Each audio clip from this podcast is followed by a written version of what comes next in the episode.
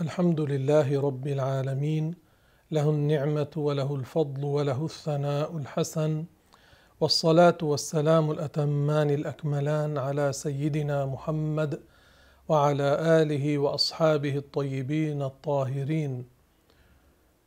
أذكركم بإخلاص النية لله تعالى في الاستماع إلى علم الدين فإن كل عمل صالح من شأنه يتقرب به إلى الله لا بد فيه للقبول من نية حسنة كأن يقول الشخص أفعل هذا لله تعالى أو ابتغاء مرضات الله أو لأن الله يحبه أو لأن الله أمر به أو لأن الرسول صلى الله عليه وسلم أمر به.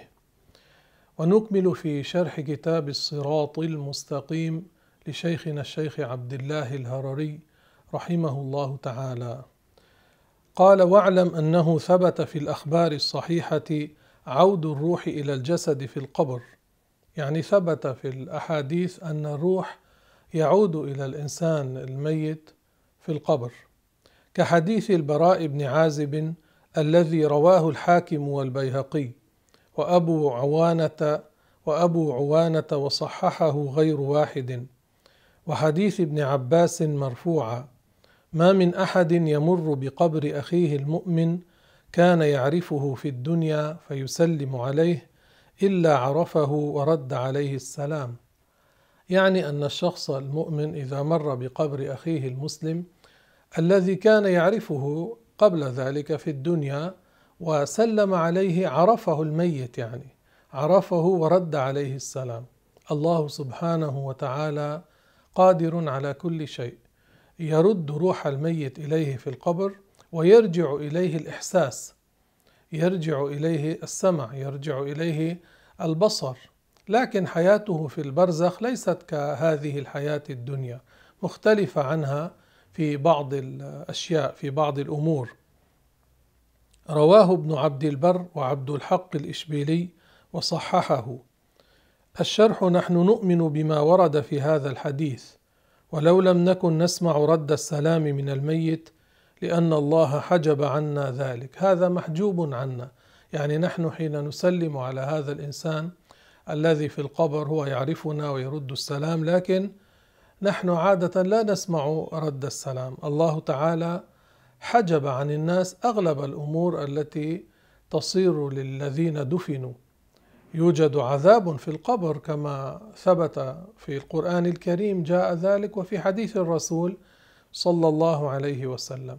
الناس لو اطلعوا على عذاب من في القبور لما تدافنوا. يعني كانوا من شدة الخوف تركوا الدفن من شدة الخوف والفزع. لكن الله تعالى حجب عنا ذلك. نحن لا نطلع على حال من في القبر. لو فتحنا هذا القبر وكان الشخص من المنعمين عادة لا نرى أثر ذلك عليه. كالشخص الذي هو نائم ويرى في منامه ما هو سبب لفرحه هل يظهر عليه عادة؟ أثر ذلك لا يظهر. كذلك لو فتحنا قبر إنسان من المعذبين قد لا يظهر لنا شيء من ذلك. كالشخص النائم الذي يرى مناما يقلقه يزعجه ولا يظهر عليه أثر ذلك في العادة.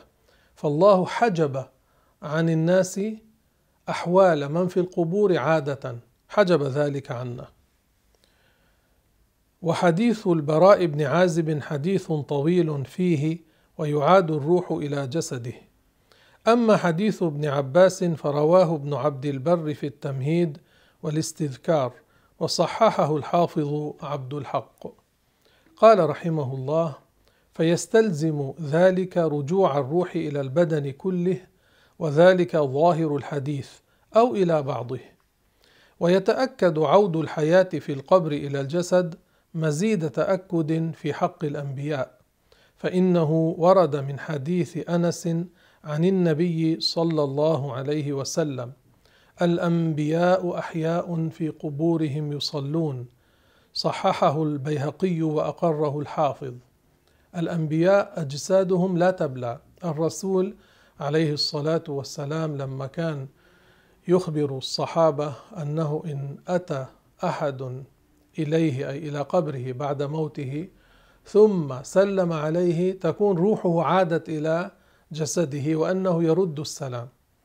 فسأله واحد من الصحابة قال له كيف ذلك وقد أرمت؟ يعني ما كان سمع أن الأنبياء لا تبلى أجسامهم. وقد أرمت يعني بليت فقال رسول الله صلى الله عليه وسلم إن الله حرم على الأرض أن تأكل أجساد الأنبياء. الأرض لا تأكل أجساد النبيين تبقى أجسادهم كما هي. والرسول صلى الله عليه وسلم تحدث عما حصل معه في رحلة الإسراء والمعراج. فمن جملة ما قاله صلى الله عليه وسلم أنه مر بقبر موسى عليه السلام الذي هو في أريحة في فلسطين. فقال صلى الله عليه وسلم فإذا به قائم يصلي. أي فإذا بموسى عليه السلام قائم يصلي في قبره. يصلي الصلاة التي هو يستمتع بها يستلذ بها. ليست الصلاة التكليفية التي نحن مأمورون بأدائها في هذه الحياة الدنيا. يعني يجب علينا أن نصلي هذه الصلوات. هناك في القبر يصلي النبي تلذذا. يصلي في القبر صلاة يتلذذ بها. وهذا فيه أن الأنبياء يكونون مستوري العورة. ليس كما يتوهم بعض الناس أن الناس إذا بعثوا أن الكل يكونون حفاة عراة. لا. الرسول صلى الله عليه وسلم لما قال يحشر الناس حفاة عراة قصد بذلك أن أغلب الناس يحشرون حفاة عراة لأن أغلب الناس إما من الكفار وإما من الفسقة. الكافر يحشر حافيا ويحشر عاريا ليس عليه ثياب. والمؤمن الفاسق أيضا يحشر حافيا ويحشر عاريا لكن الكافر يكون مهانا كما أخبر النبي صلى الله عليه وسلم بأنه يجر على وجهه يحشرون على وجوههم يجرون جرا. فالرسول عليه الصلاة والسلام فصل قال إن الناس في يوم الحشر يكونون على ثلاثة أصناف. صنف قسم منهم يكونون طاعمين كاسين راكبين على نوق رحائلها من الذهب. نسأل الله أن نكون منهم. هؤلاء هم الأتقياء والأنبياء هم أفضل الخلق عليهم الصلاة والسلام. فيكونون طاعمين كاسين راكبين على نوق رحائلها من الذهب. وقسم حفاة عراة لكن لا ينظر بعضهم إلى بعض يكونون مشغولين وهم الفسقة. المسلمون الذين ماتوا وعليهم كبائر ولم يتوبوا منها. وقسم يكونون حفاة عراة غرلا يجرون يسحبون على وجوههم وهم الكفار. حفاة عراة غرل يعني الجلدة التي تقطع عند الختان تكون موجودة هذا في الكفار. فلا يقال كل الناس مطلقا على الإطلاق يكونون يوم القيامة حفاة عراة لا. إنما أغلب الناس يكونون حفاة عراة. هذا حال أغلب الناس. الشرح عود الروح إلى الجسد ثابت في حق كل الأشخاص الصالحين والطالحين. وأما في حق الأنبياء فأقوى. فقد صح حديث الأنبياء أحياء في قبورهم يصلون. هذا ثابت لكل نبي. وأما غيرهم من الصالحين قد يحصل لبعضهم لكنه ليس عاما. كما حصل للتابعي الجليل ثابت البناني فقد شوهد في قبره بعد موته وهو يصلي. هذا ثابت البناني كان تلميذا خاصا لأنس بن مالك رضي الله عنهما. كان كلما التقى بأنس رضي الله عنه يأخذ بيده ويقبلها ويقول هذه يد مست رسول الله صلى الله عليه وسلم. يقبل عينه ويقول هذه عين رأت رسول الله صلى الله عليه وسلم. انظروا أيها الأحبة إلى تبرك هؤلاء الصالحين بما مسه جسد النبي صلى الله عليه وسلم. انظروا إلى تبرك هذا الرجل الصالح بعين أنس التي رأت رسول الله صلى الله عليه وسلم. فكيف إذا إنسان صارت له فرصة أن يمس أو أن يقبل شعرة من شعرات الرسول عليه الصلاة والسلام؟ هذا تبرك بأثر الرسول صلى الله عليه وسلم وهو مشروع. شعرات الرسول من أين حصل الناس عليها؟ الرسول لما كان في حجة الوداع كان معه نحو مئة ألف من الصحابة. لما صار وقت الحلق الرسول صلى الله عليه وسلم حلق القسم الأيمن من رأسه عليه الصلاة والسلام ثم دفعه لأبي طلحة الأنصاري رضي الله عنه. قال وزع بين الناس اقسم بين الناس. أعطاه قسما حلق ثم بعد ذلك حلق القسم الأيسر من رأسه صلى الله عليه وسلم الشعر الذي في هذا القسم أعطاه دفعه إليه قال اقسم بين الناس يعني وزع بين الناس. لماذا؟ ليكون بركة لهم. الشعر لا يؤكل. ليكون بركة دائمة بينهم. فصار هذا الشعر الشريف المبارك يتناقل من شخص إلى شخص من الصحابي إلى غيره من التابعي إلى غيره. هذا من جسد الرسول ليس ينتقل بالإرث ليس ملكا للشخص. اختصاص يعني يكون في اختصاص الشخص. فإذا كان الصحابة يتبركون بما مس جسد النبي عليه الصلاة والسلام كانوا يتبركون بوضوء الرسول بالماء الذي يتوضأ به يحرصون أن لا يقع في الأرض يضعون أيديهم هكذا تحت الرسول عليه الصلاة والسلام وهو يتوضأ حتى يقع في أيديهم. العلماء قالوا كادوا يقتتلون عليه ومن لم يصبه يمس يد من أصابه. وضوء الرسول الماء الذي الماء الذي توضأ به الرسول صلى الله عليه وسلم. هذا التابعي الجليل ثابت البناني رضي الله عنه ورد عنه أنه شوهد في القبر وهو يصلي. وستأتي هذه الرواية. وقال ابن رجب في كتابه أهوال القبور روى أبو نعيم بإسناده عن محمد بن عبد الله الأنصاري قال حدثني إبراهيم بن الصمة المهلبي قال حدثني الذين كانوا يمرون بالحفر بالأسحار قبل الصبح يعني قالوا كنا إذا مررنا بجنبات قبر ثابت البناني رضي الله عنه سمعنا قراءة القرآن. الله قادر على كل شيء. كان يقرأ القرآن في القبر. تسمع هذه القراءة من ثابت من القبر. وبإسناده عن يسار بن حبيش عن أبيه أنه قال أنا والذي لا إله إلا هو. أدخلت ثابتا البناني لحده ومعي حميد ورجل غيره. فلما سوينا عليه اللبنة سقطت لبنة فنزلت فأخذتها من قبره فإذا به يصلي في قبره فقلت للذي معي ألا تراه؟ قال اسكت فلما سوينا عليه التراب وفرغنا أتينا ابنته فقلنا لها ما كان عمل ثابت؟ ما كان عمل ثابت؟ قالت وما رأيتم؟ فأخبرناها. فقالت كان يقوم الليل خمسين سنة. فإذا كان السحر قال في دعائه اللهم إن كنت أعطيت أحدا من خلقك الصلاة في قبره فأعطنيها. فما كان الله ليرد ذلك الدعاء. وقت السحر وقت مبارك. انتبهوا لهذا.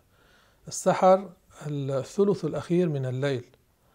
قبل الفجر وقت يستجاب فيه الدعاء أكثر من الدعاء في هذا الوقت. كان تقول خمسين سنة يقوم الليل الله يرزقنا أن نعمل مثل هذا العمل الصالح. ويقول في دعائه يا رب إن كنت أعطيت أحدا سوى الأنبياء أن يقوم يصلي في القبر فأعطني ذلك. قالت وما كان الله ليرد ذلك الدعاء فاستجاب الله دعاءه. الله قادر على كل شيء. يعطي الأولياء الكرامة الأمور التي هي خوارق للعادات تأييدا لهم لأنهم صدقوا في اتباع الأنبياء. صدقوا كل واحد من هؤلاء صدق في اتباع النبي الذي هو يعمل بشريعته.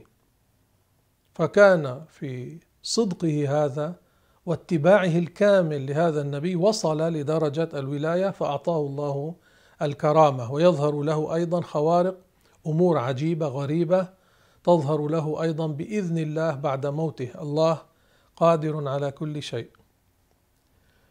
وروى أيضا عن سالم بن عبد الله بن عمر عن أبيه أنه قال خرجت أسير وحدي فمررت بقبور من قبور الجاهلية فإذا رجل قد خرج علي من قبر منها يلتهب نارا وفي عنقه سلسلة من نار ومعي إداوة من ماء. فلما رآني قال يا عبد الله اسقني يا عبد الله صب علي قال فوالله ما أدري أعرفني؟ أو كلمة تقولها العرب إذ خرج رجل من القبر وقال يا عبد الله لا تسقه فإنه كافر. قال فأخذ السلسلة فاجتذبه حتى أدخله القبر. قال وآواني الليل إلى منزل عجوز إلى جانب بيتها قبر. وقال سمعت هاتفا يهتف بالليل يقول بول وما بول شن وما شن. فقلت للعجوز ويحك ما هذا؟ فقالت زوج لي وكان لا يتنزه من البول. يعني لا يتحفظ لا يتحرز من البول أن يصيب جلده. كان إذا بال لا يهتم يصيب البول جلده وهذا من الكبائر. وهذا من أكثر ما يكون سببا لعذاب القبر بالنسبة للمسلمين العصاة. هذا الأمر والغيبة والنميمة. قالت وكان لا يتنزه من البول فأقول له ويحك إن البعير إذا بال تفاج. يعني آه، جعل فراغا بين رجليه. هذا معنى تفاج. باعد ما بين رجليه فيصير فراغ إذا أراد أن يقضي الحاجة. فكان لا يبالي يعني لا يهتم. وكثير من الناس تنصحهم لا يبالون لا يهتمون لا يستجيبون فالخسارة عليهم. قالت وبينما هو جالس إذ جاءه رجل فقال اسقني فإني عطشان. قال عندك الشن؟ وشن لنا معلق. فقال يا هذا اسقني فإني عطشان الساعة أموت. قال عندك الشن؟ قالت ووقع الرجل ميتا. قالت فهو ينادي من يوم مات بول وما بول شن وما شن. هذا من أثر ما كان يفعله من التلوث بالبول التضمخ بالبول. قال فلما قدمت على رسول الله صلى الله عليه وسلم أخبرته بما رأيت في سفري فنهى عند ذلك أن يسافر الرجل وحده. يعني إن لم تكن به ضرورة مكروه أن يسافر الشخص وحده. فصل وأما ما شوهد من نعيم القبر وكرامة أهله فكثير أيضا. وقد سبق في الباب الأول والرابع بعض ذلك. وروى ابن أبي الدنيا في كتاب الرقة والبكاء بإسناده عن سكين عن سكين بن مسكين أن ورادا العجلي لما مات فحمل إلى حفرته نزلوا ليدفنوه في حفرته. فإذا اللحد مفروش بالريحان فأخذ بعضهم من ذلك الريحان الذي نسميه الحبق. الذي رائحته طيبة. وجدوا في هذا القبر الذي يدفن فيه هذا الشخص الريحان مفروش بالريحان. فأخذ بعضهم من ذلك الريحان فمكث سبعين يوما طريا عادة لا يكون كذلك. بعد بضعة أيام ييبس هذا. مكث سبعين يوما طريا لا يتغير. يغدو الناس ويروح ويروحون ينظرون إليه. فأكثر الناس في ذلك فأخذه الأمير وفرق الناس خشية الفتنة. ففقده الأمير من منزله لا يدري كيف ذهب. وهذا لأن الأسرار في الغالب لا تستمر سبحان الله. والكافر يقال له انظر إلى مقعدك من الجنة أبدلك الله به مقعدا من النار فيراهما جميعا. قال المؤلف رحمه الله وروى البخاري ومسلم عن أنس عن النبي صلى الله عليه وسلم أنه قال إن العبد إذا وضع في قبره وتولى عنه أصحابه وإنه ليسمع قرع نعالهم إذا انصرفوا. هذا دليل على أنه يعاد إليه الروح لأن الرسول يقول يسمع قرع نعالهم إذا انصرفوا. هذا العبد الذي توفي ودفن. أتاه ملكان فيقعدانه فيقولان ما كنت تقول في هذا الرجل محمد؟ فأما المؤمن أي الكامل فيقول أشهد أنه عبد الله ورسوله. فيقال له انظر إلى مقعدك من النار أبدلك الله به مقعدا من الجنة فيراهما جميعا. وانتبهوا هنا أيها الأحبة أن الرسول عليه الصلاة والسلام يقول في هذا الحديث إن هذا المؤمن الذي يسأله الملكان يقول أشهد أنه عبد الله ورسوله. فيقولان له أي الملكان انظر إلى مقعدك من النار أبدلك الله به مقعدا من الجنة يعني يبشرانه بهذا. فيفرح فرحا عظيما بلا شك. هنا الرسول يقول إن هذا العبد يقول أشهد أنه عبد الله ورسوله. والملكان لا يقولان له انت ما وحدت ثلاثة توحيدات. لا يقبل منك أليس الآن أدعياء السلفية نفاة التوسل الذين يكفرون المسلمين المتبركين بالأنبياء والأولياء والصالحين وآثارهم؟ يقولون التوحيد هو ثلاثة توحيدات. يقولون توحيد الألوهية وتوحيد الربوبية وتوحيد الأسماء والصفات. فيكفرون المسلمين. والعياذ بالله. انظروا هنا. لما هذا العبد يشهد هو يشهد أن لا إله إلا الله وأن محمدا عبده ورسوله. فهذا هو التوحيد. إذا شخص شهد بالوحدانية لله تبارك وتعالى بأنه لا إله غيره الله واحد لا شريك له لا إله غيره يقال عنه موحد هذا الإنسان. الذي نطق بالشهادتين مع اعتقاد معناهما موحد. لا يقال له لا لا يكفي. كما يقول هؤلاء أدعياء السلفية لا بد أن توحد ثلاثة توحيدات وإلا أنت تكون كعبدة الأوثان والعياذ بالله. وأما الكافر أو المنافق فيقول لا أدري كنت أقول ما يقول الناس فيه. فيقال لا دريت ولا تليت. هذه كلمة تقال للإهانة. لا دريت ولا تليت. ثم يضرب بمطرقة من حديد بين أذنيه فيصيح صيحة يسمعها من يليه إلا الثقلين.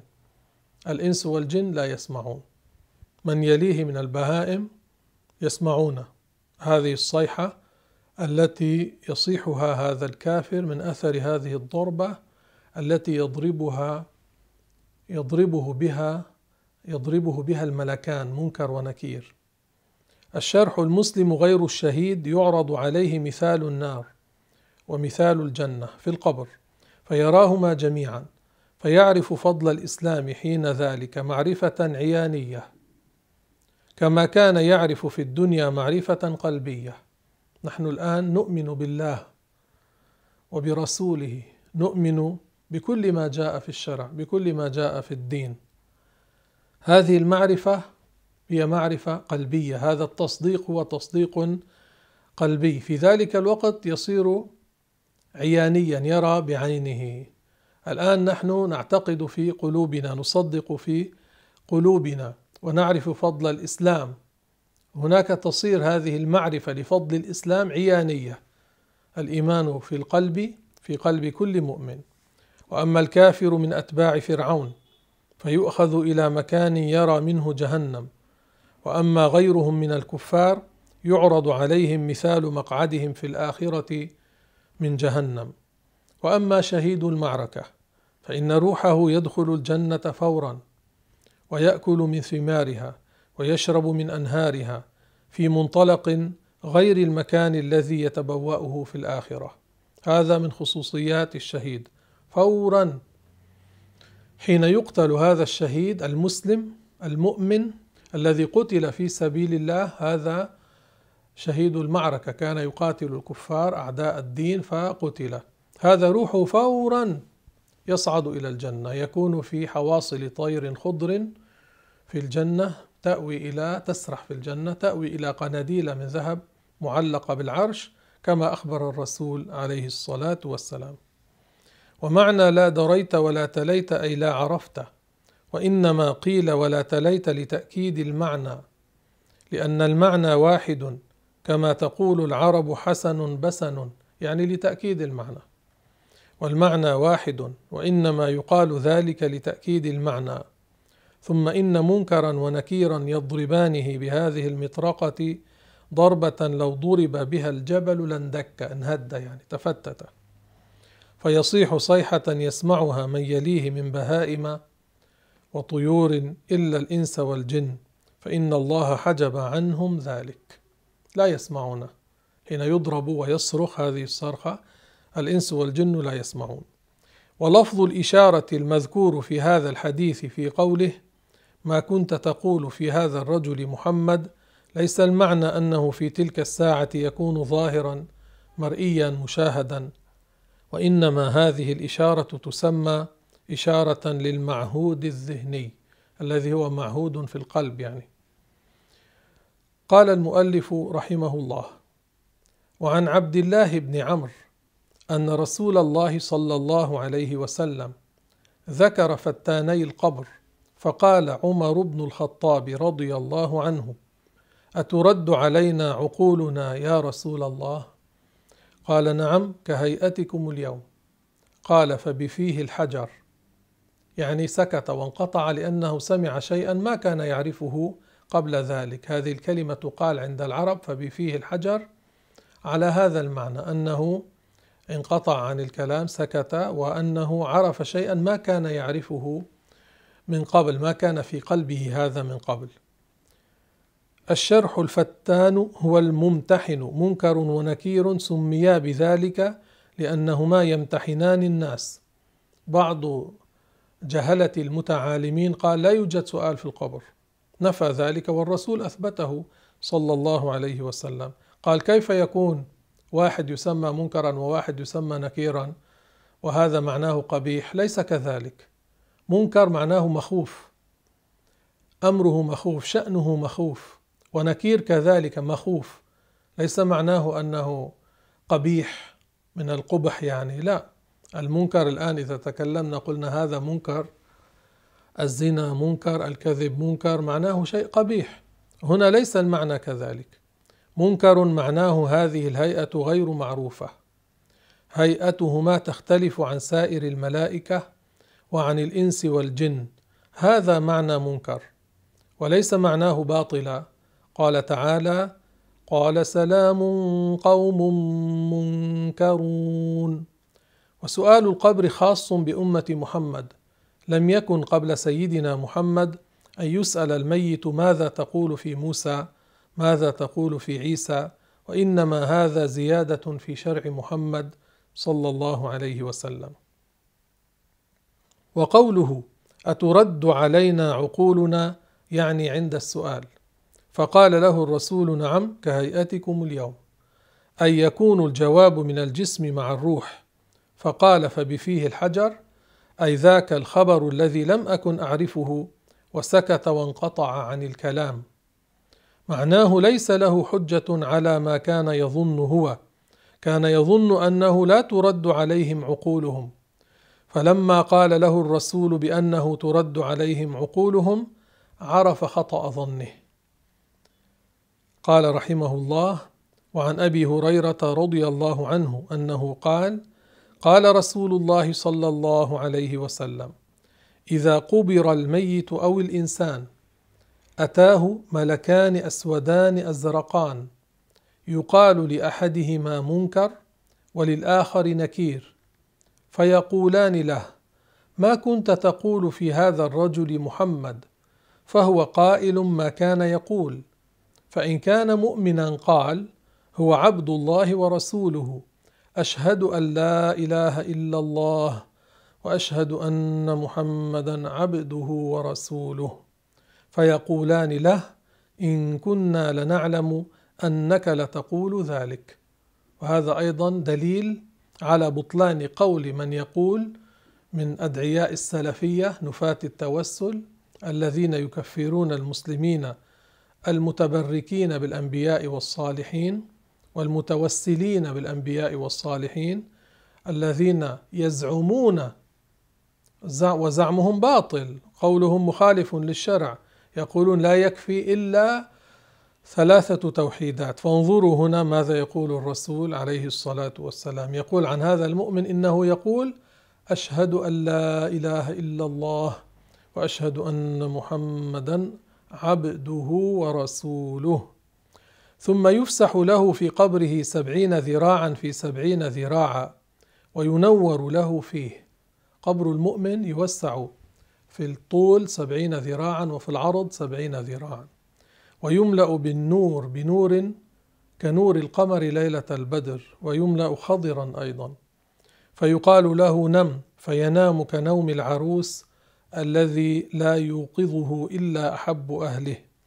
حتى يبعثه الله من مضجعه ذلك.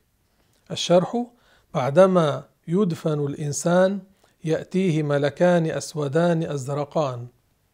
وقد ورد أنهما يأتيان إلى العبد الكافر إلى الكافر بصورة بحيث يرتاع يخاف.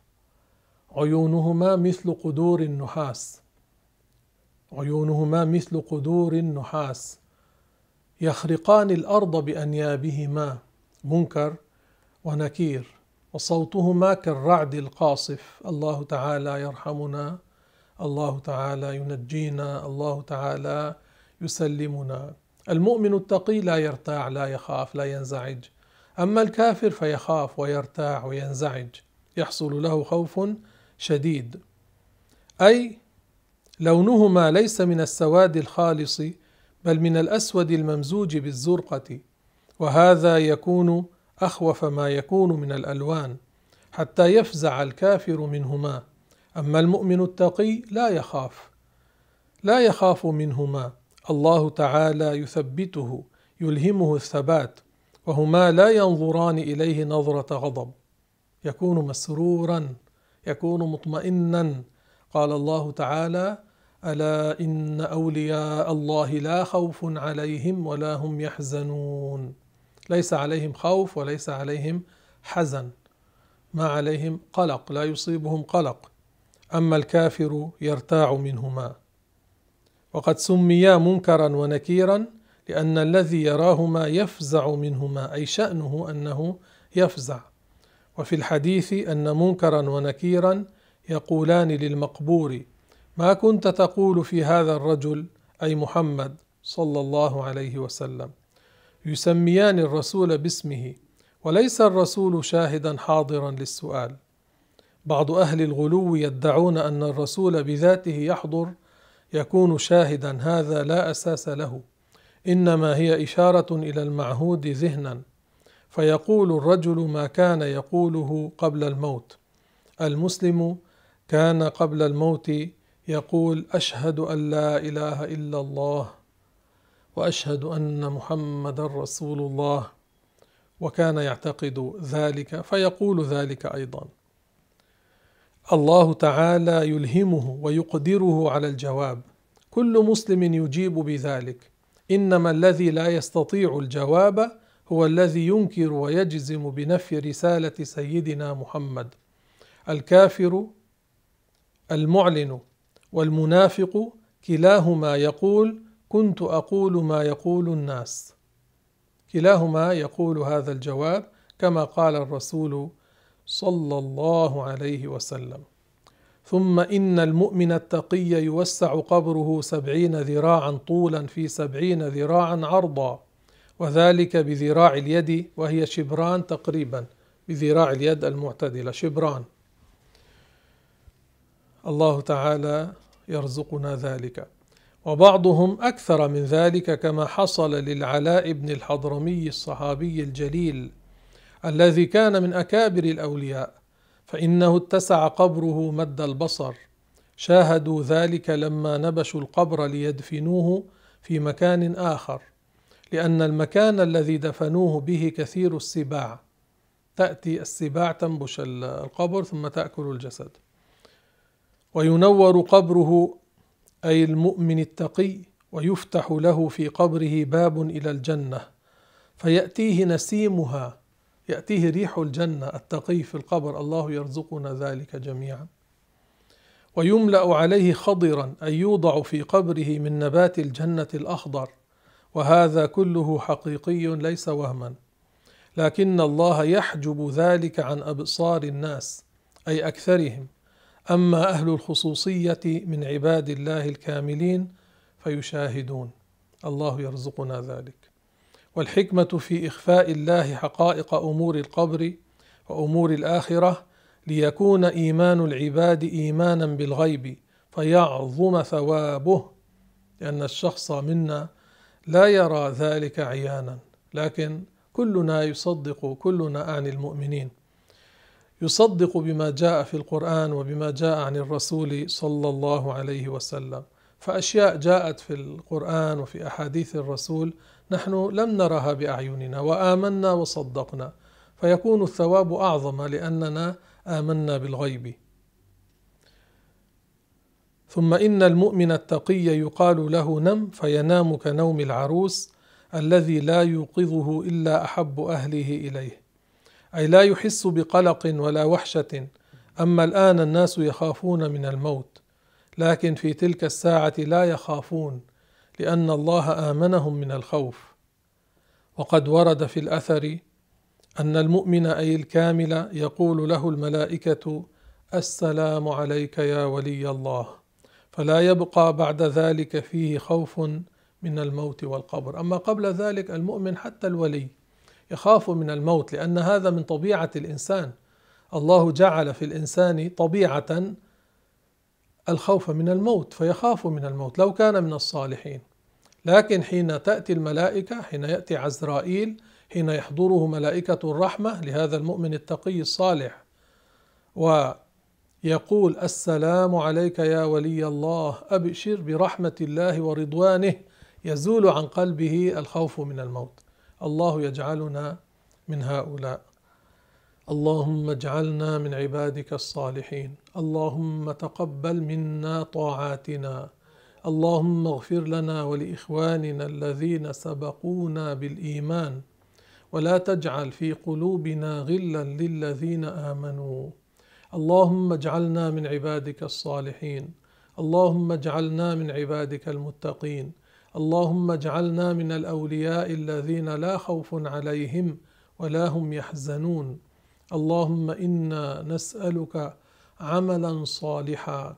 اللهم إنا نسألك جسدا على البلاء صابرا.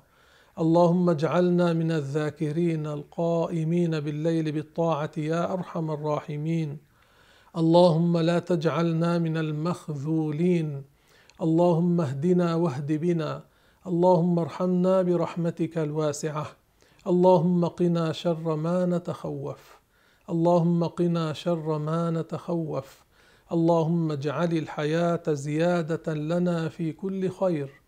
واجعل الموت راحة لنا من كل شر. والحمد لله رب العالمين. نهلل. لا إله إلا الله. لا إله إلا الله. لا إله إلا الله. اللهم صل على سيدنا محمد وعلى آله وصحبه وسلم. اللهم صل على سيدنا محمد وعلى آله وصحبه وسلم. اللهم صل على سيدنا محمد وعلى آله وصحبه وسلم. رب اغفر للمؤمنين والمؤمنات رب اغفر للمؤمنين والمؤمنات. رب اغفر للمؤمنين والمؤمنات. هنا سؤال متى يلزم أن تكون النية للصوم؟ النية للصوم يلزم في مذهب الشافعي وغيره أيضا أن تقع بالليل أن تكون بالليل. النية ما معناها؟ قصد الفعل بالقلب. يعني يقصد الصوم غدا في قلبه في الليل. الليل من ما بين المغرب يعني من المغرب إلى الفجر. ما بين الغروب والفجر هذا يقال عنه ليل. الرسول عليه الصلاة والسلام قال من لم يبيت النية قبل الفجر فلا صيام له. لذلك قال الشافعي لا بد من إيقاع النية بالليل في صوم الفرض يعني في صوم رمضان أو صوم القضاء مثلا. وفي المذهب الحنفي يصح في الليل ويصح في النهار إلى نصف النهار. في الليل يصح وفي النهار إلى نصف النهار. إذا أوقعها في الجزء الأول من النهار قبل الظهر قال نويت الصوم اليوم عن رمضان يصح. وكمال النية في رمضان أن يقول نويت صوم غد عن أداء فرض رمضان هذه السنة إيمانا واحتسابا لله تعالى. هو يجريها بلسانه لكي يستحضر في قلبه ليعينه ذلك على الاستحضار في القلب وإلا النية مكانها القلب. كل يوم بيومه ينوي. عند الإمام الشافعي كل يوم ينوي كل يوم ينوي كما أنه لكل صلاة ينوي الصلاة. في مذهب مالك رضي الله عنه يصح أن ينوي ليلة اليوم الأول عن كل الشهر فيقول في قلبه مثلا نويت صوم ثلاثين يوما عن أداء فرض شهر رمضان هذه السنة إيمانا واحتسابا لله تعالى. هكذا تصح النية. ولا يؤثر إذا نوى ثم بعد النية في الليل صار يأكل ويشرب أو أتى امرأته مثلا فهذا لا يؤثر على هذه النية. النية تبقى قائمة يعني لا يلزمه أن يعيد هذه النية إذا حصل منه أن تعاطى المفطرات بعد أن نوى ما دام في الليل يعني قبل الفجر. ما معنى الآية الرحمن على العرش استوى؟ القرآن الكريم ليس كل آياته على نسق واحد. بعض الآيات تسمى محكمات. هو الذي أنزل عليك الكتاب منه آيات محكمات. منه آيات محكمات هن أم الكتاب. الآيات المحكمات أم الكتاب كما قال الله تعالى أي المرجع والأصل الذي يرجع إليه في تفسير كل الكتاب. يعني أي آية تريد أن تفسرها وأي حديث تريد أن تفسره لا يجوز أن تخرج عن مقتضى الآية المحكمة. ليس كمثله شيء محكمة معناها واضح. ليس كمثله شيء. هل تعلم له سميا؟ قل هو الله أحد ولم يكن له كفوا أحد. آيات محكمات معانيها واضحة. فكل آية تريد أن تفسرها لا يجوز أن تخرج عن مقتضى ليس كمثله شيء. الآية المحكمة التي هي أعظم وأوضح واصرح آية في تنزيه الله عن مشابهة الخلق. وتوجد آيات متشابهات يكون فيها كلام هذا الكلام يحتاج للنظر وللرجوع إلى أهل العلم للوقوف على المعنى المقصود منه. مثلا الرحمن على العرش استوى. كلمة استوى قال الحافظ أبو بكر بن العربي وهو حافظ متبحر. قال لها خمسة عشر معنى كلمة استوى لها خمسة عشر معنى بعض هذه المعاني تليق بالله بعض هذه المعاني لا تليق بالله. الجلوس القعود الاستقرار المحاذاة لشيء هذا من صفات المخلوقين. أنا الآن جالس وأنتم تجلسون والبقر يجلس والبهائم تجلس. الجالس له نصف أعلى ونصف أسفل. الجالس له ألية وله ركبة تنثني. الجالس معناه جسمه التصق بجسم جلس عليه. هذا لا يجوز في حق الله سبحانه وتعالى. فلا يقال عن الله جالس ولا يقال عن الله قاعد ولا يقال عن الله مستقر. الله سبحانه وتعالى خلق العرش وهو قاهره ومسيطر عليه. الرحمن على العرش استوى يعني قهر. أشرف معاني الاستواء القهر. يترك أشرف المعاني ويعدل إلى غيره؟ في تفسير الآية لا. أشرف معاني الاستواء أعلى معاني الاستواء القهر.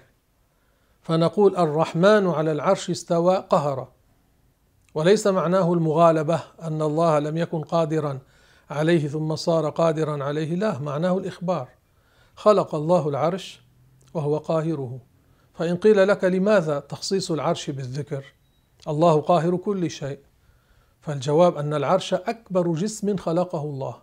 فإذا علم أن الله قاهر العرش ومسيطر عليه يعلم أن الله قاهر ما دونه من باب الأولى. ونظير ذلك في القرآن الكريم. وهو رب العرش العظيم. الله تعالى رب كل شيء مالك كل شيء. لما خص العرش بالذكر؟ لأنه إن فهم أن الله رب العرش يفهم أن الله رب كل شيء. إن فهم أن الله مالك العرش وهو أعظم جرم يعني أكبر جسم خلقه الله من حيث الحجم أكبر جسم العرش. يعلم أن الله مالك كل شيء مالك ما دونه من باب الأولى.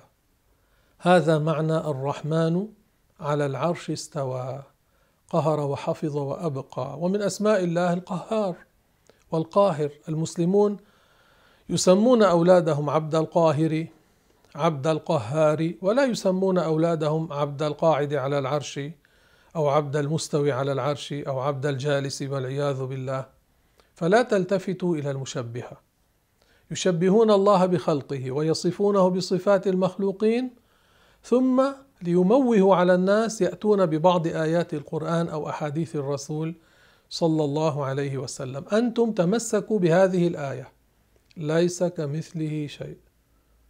أي شيء يعرض عليكم أي آية تتلى عليكم؟ أي حديث يتلى عليكم؟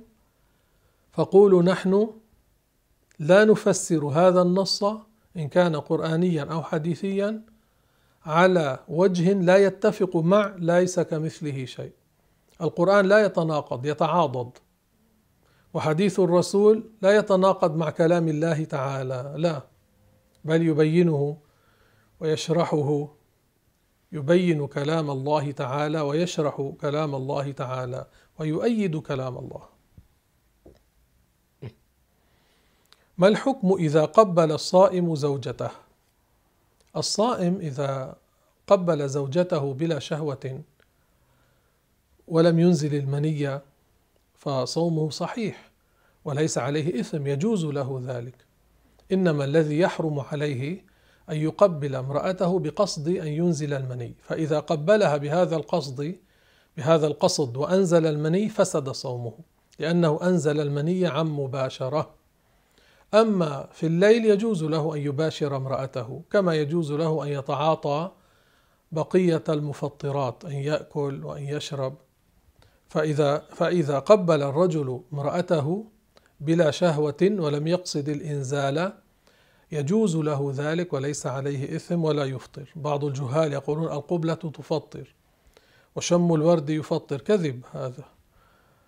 شم الورد لا يفطر والقبلة لا تفطر. وشم البخور لا يفطر. إذا شم البخور لا يفطر. وشم الطيب شم الريحان لا يفطر. كل هذا لا يفطر. لكن يذكر الفقهاء الشافعية أنه يستحسن للصائم أن يترك تعمد شم الطيب. أن يترك أن يتعمد شم الطيب. العطر يعني أن يترك تعمد ذلك. هنا سؤال لو تذكر لنا أشياء تستحب للصائم. يوجد أشياء كثيرة تستحب للصائم. منها أن يكثر من الصلاة أن يكثر من الذكر. أيضا من وظائف الصائم أن يشتغل بقراءة القرآن. أن يشتغل بعلم الدين. سيدنا عبد الله بن عباس كان يخرج الفقهاء في شهر رمضان. فعليكم بمجالس العلم عليكم بحضور هذه الدروس بمذاكرتها بكتابتها. اكتبوها اكتبوا هذه الفوائد. اكتبوا هذا النفع اكتبوا هذا العلم حافظوا عليه. لا تتركوه هكذا يتفلت منكم. لا حافظوا عليه. الصائم ينبغي له أيضا أن يقلل الكلام. هو تقليل الكلام مطلوب من الكل لكن الصائم يزداد هذا الأمر في حقه. يقول الفقهاء ويستحب للصائم ترك الهجر من الكلام. الكلام الذي لا خير فيه مستحب للصائم ولغيره لكن يتأكد في حق الصائم. وأيضا مطلوب منه أن يتلو القرآن إن كان أخذ القرآن بالتلقي بالمشافهة من أهل المعرفة الثقات ينبغي له أن يشتغل بذلك أيضا في شهر رمضان وأن يصلي النوافل إن كان ليس عليه قضاء صلوات. يصلي السنن يصلي الرواتب يصلي التراويح يصلي قيام رمضان. كل هذا يعتبر من وظائف الصائم ويقوم بصلة الرحم أيضا. وينبغي أيضا للصائم إذا جاء وقت الإفطار أن يقلل من الطعام. الرسول صلى الله عليه وسلم قال بحسب ابن آدم لقيمات يقمن صلبه. لقم قليلة عشر لقم تسع لقم أو نحو ذلك يعني بحيث يحفظ البدن من الضرر. هكذا ينبغي للصائم إذا أراد الإفطار وفي غير أيضا حال الصوم ينبغي أن يقلل الشخص من الأكل يأكل بقدر الحاجة يشرب بقدر الحاجة بقدر ما هو محتاج إليه لحفظ البدن من من الضرر. الرسول كان يقلل الأكل عليه الصلاة والسلام ويقلل الشرب. أين توجد الجنة وأين توجد النار؟ الجنة الآن موجودة كما قال الله تعالى أعدت للمتقين. وهي موجودة فوق السماوات السبع فوقنا هذه السماء الزرقاء الأولى ثم فوقها ست سماوات سبع سماوات المجموع سبع سماوات فوق السماوات السبع منفصلة الجنة. مكان يحبه الله هو دار السلام هو مستقر المؤمنين. الله يجعلنا من أهل الجنة الله يرزقنا الجنة. فهذه الجنة منفصلة عن السماوات لأن السماوات ستفنى والارضون ستفنى وجهنم موجودة تحت الأرض السابعة. نحن على الأرض الأولى تحتنا ست اراض. المجموع سبعة. الله الذي خلق سبع سماوات ومن الأرض مثلهن. سبع سماوات وسبع أراضين. جهنم المظلمة السوداء الموحشة. الله تعالى يجيرنا من نار جهنم منفصلة عن الأرض السابعة وهي مستقر الكفار يستقرون فيها خالدين فيها وهي الآن موجودة إلى ما لا نهاية له. الجنة لا تفنى والنار لا تفنى. وأهل الجنة لا يفنون وأهل النار لا يفنون يبقون فيها إلى أبد الآباد. الله يجعلنا جميعا من أهل الجنة. والحمد لله رب العالمين.